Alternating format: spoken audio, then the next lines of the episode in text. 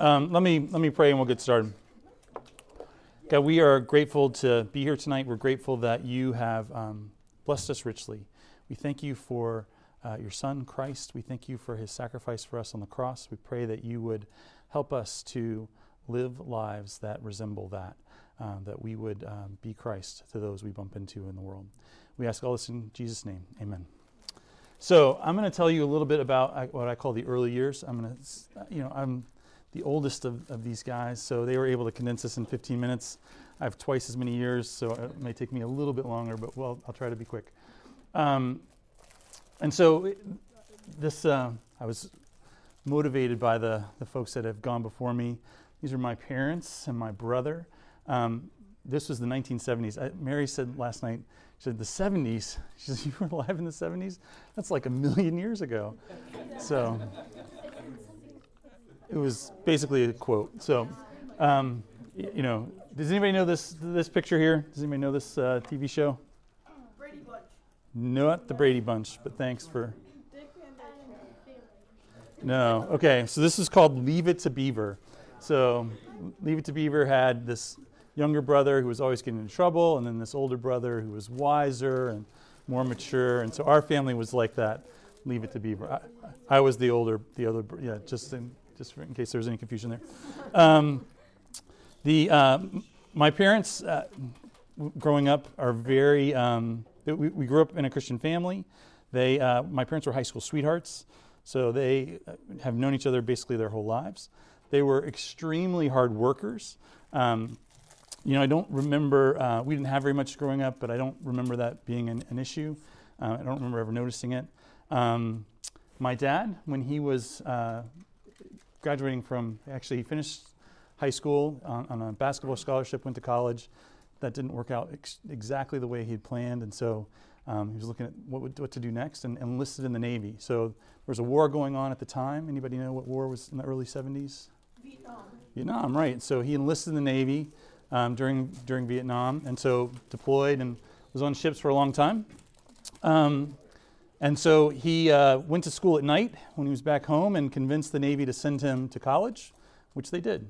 So they paid him to, to go to school. So we uh, grew up uh, moving around in the Navy.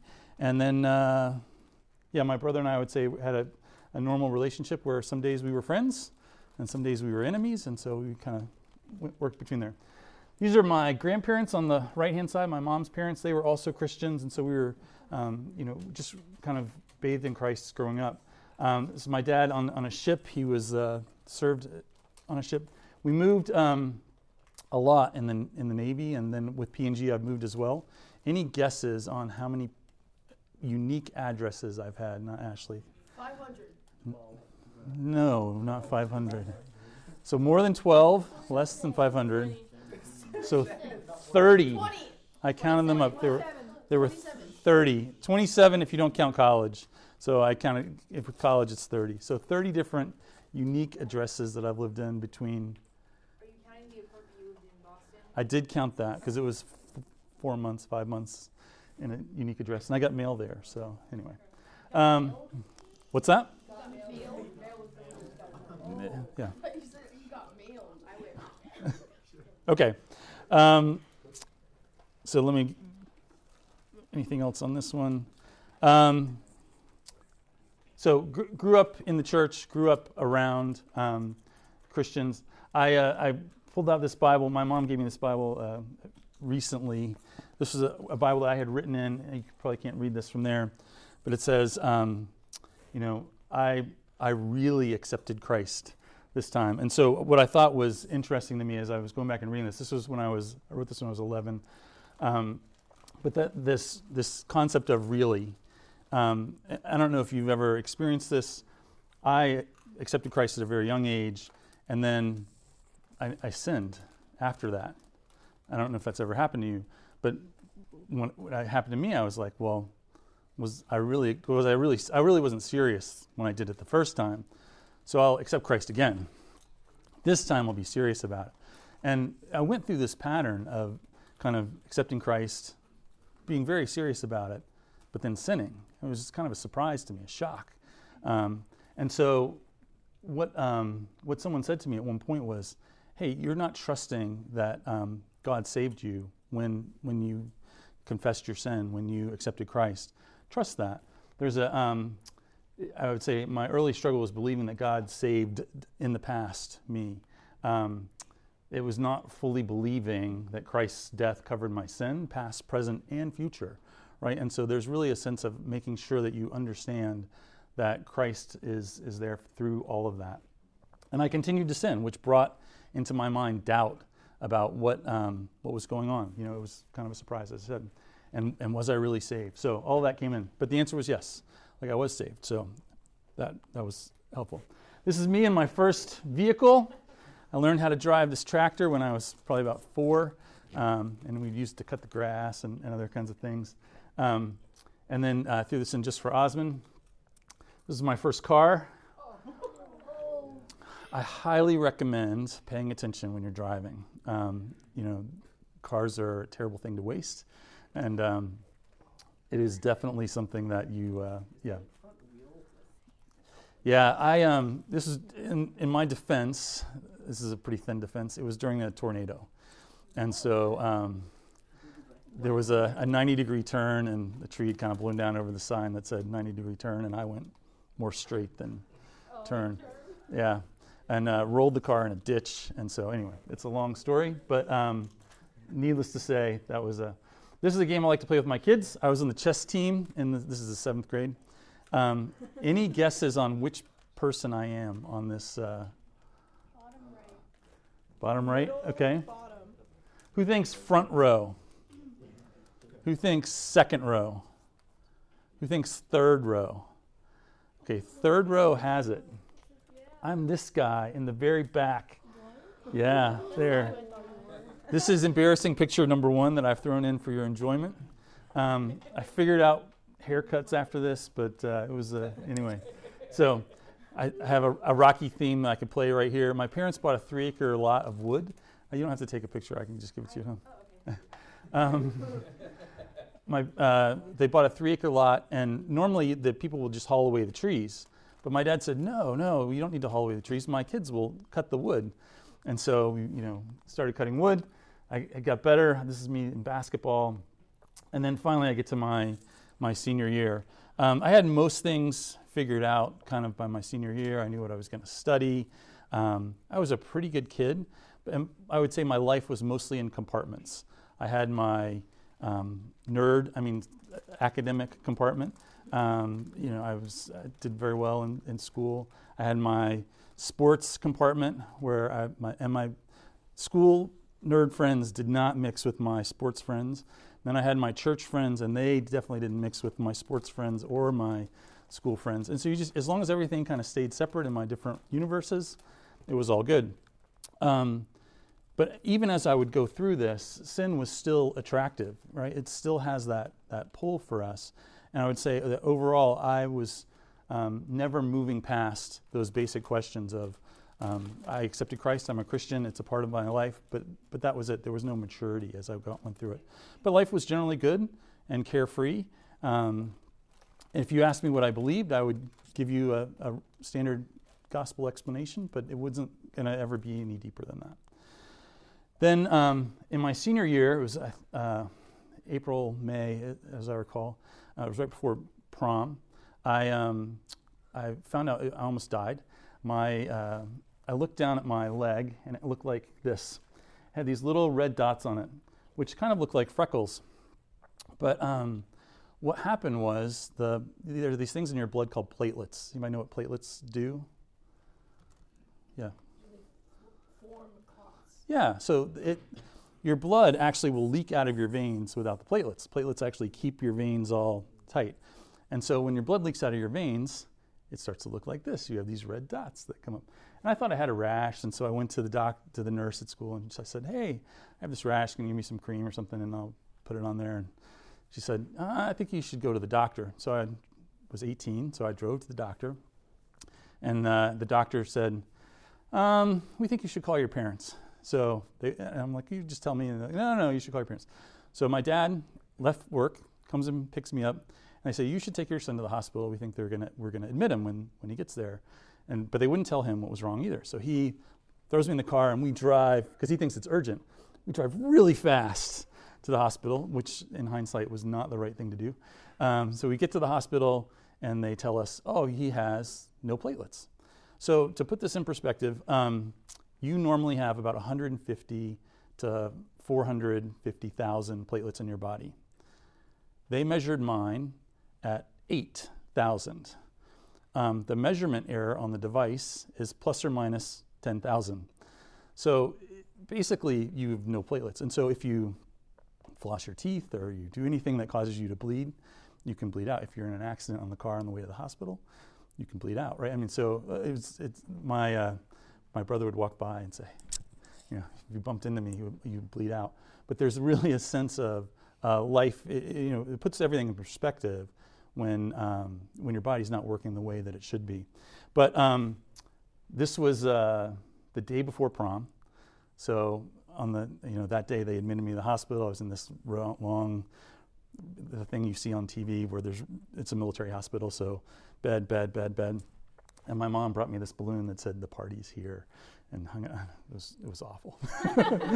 um, but, but all through that, um, God was just very faithful to me. I mean, I, I never really doubted um, in His plan for me and His purpose for my life. Um, and it was, uh, yeah, it, it, was it was a lot of uh, painful nights, more for my parents, I think, even than for me. Um, one quote that um, kind of I remember this time by my mom was my mom's about five two, and so she's a bit of a spitfire, and so she was explaining to the doctors, you know, this is a doctor who specializes in this well, we need to have this completed by the fall because he's going to go to college in the fall. And so all this needs to be squared away by then because I don't want to have to deal with, he shouldn't have to deal with any of the medication and all this kind of stuff. And the doctor says, we'll see if he makes it to the fall and then we can, you know, talk through that. So it just puts everything in perspective. So that was a, a fun time. But I did make it. This is me in my first year of college on the left um, and me graduating. So it was a, a lot of fun. Um, I went to church, I made friends, and very much like high school, I kept everything in its own compartment. Right? There was, um, there was, as long as those things didn't didn't mix, my life was good. And um, you know, sin continues to be attractive, and I continue to have an immature faith. I would say a question that epitomized my life at the time was, how close can I get to sin without sinning? Have you ever asked that question? Like, is, is this okay? Well, if that's okay, how about how about this? Is this okay? And so, really, it was just how close can I get? The, the better question would have been, how close can I get to God? Or how do I pursue holiness in this, right? Um, which is just a radically different perspective than, than how, how far can I go in this, or how, how close can I get to sin. Um, a lot of this changed. I met this guy, uh, Dave Kiefer, who's here on the bottom right. This is a group of us that went on a, on a trip across the country. But um, Dave really had an impact in my life. We started to um, meet together, and we were in, and we, I think we called it an accountability relationship. So we would meet, we would go through the Bible, um, and, and I was I was very interested in that kind of thing. I wanted to be a, a, good Christian, but what I noticed about Dave was he had become a Christian in college. So he had been a Christian for about three years at that time, and I thought, well, I'll definitely be, you know, counseling him. Like, uh, you know, I've been a Christian for 20 years at this point. He's been a Christian for three years. But, but that's not how it worked. Um, he was so much more mature in his faith than I was. And it was, uh, to be honest, I was just really embarrassed. Like, here's a guy who's been a Christian for such a short time, but he's maximized how he's used that time. He's really thought through the things of the gospel. He's really thought through what do these tough passages mean? How does that impact my faith? Um, and so it really had an impact on me. I would say this is my early life verse. This isn't a verse that I have any of you aspire to. But um, there's this, the writer of the Hebrews uh, writes and he says, About this we have much to say, and it's hard to explain since you've become dull of hearing. For though by this time you ought to be teachers, you need someone to teach you again the basic principles of the oracles of God. You need milk, not solid food. For everyone who lives on milk is unskilled in the word of righteousness, since he's a child. But solid food is for the mature, for those who have their powers of discernment trained by constant practice to distinguish good from evil. And so I would say Dave looked like that other guy, but, but I didn't. I looked like, like this. And I was 20 years in, right? I've been a Christian for a long time. Um, but anyway, that's, that's just the reality of, of where I was. There's this chart that Eric really likes, so you guys have probably seen this before. Um, the, it basically is a split, and on the top is your growing awareness of God's holiness, and on the bottom is your growing uh, awareness of your sin or your, your and, and what should happen over time in a, in a Christian life is that you become more aware of your sin, you become more aware of God's holiness, and that that cross covers that gap. The cross gets bigger as you go, go forward. But that didn't, that's not how my life looked. My life looked like this. I've drawn this in here. It's very exact, but it just, you know, the cross was just kind of, kind of flat, just straight across. Just really small, just a little Jesus, um, just enough to get me through a busy week, but not really enough to, to make a difference in, in what uh, my life looked like.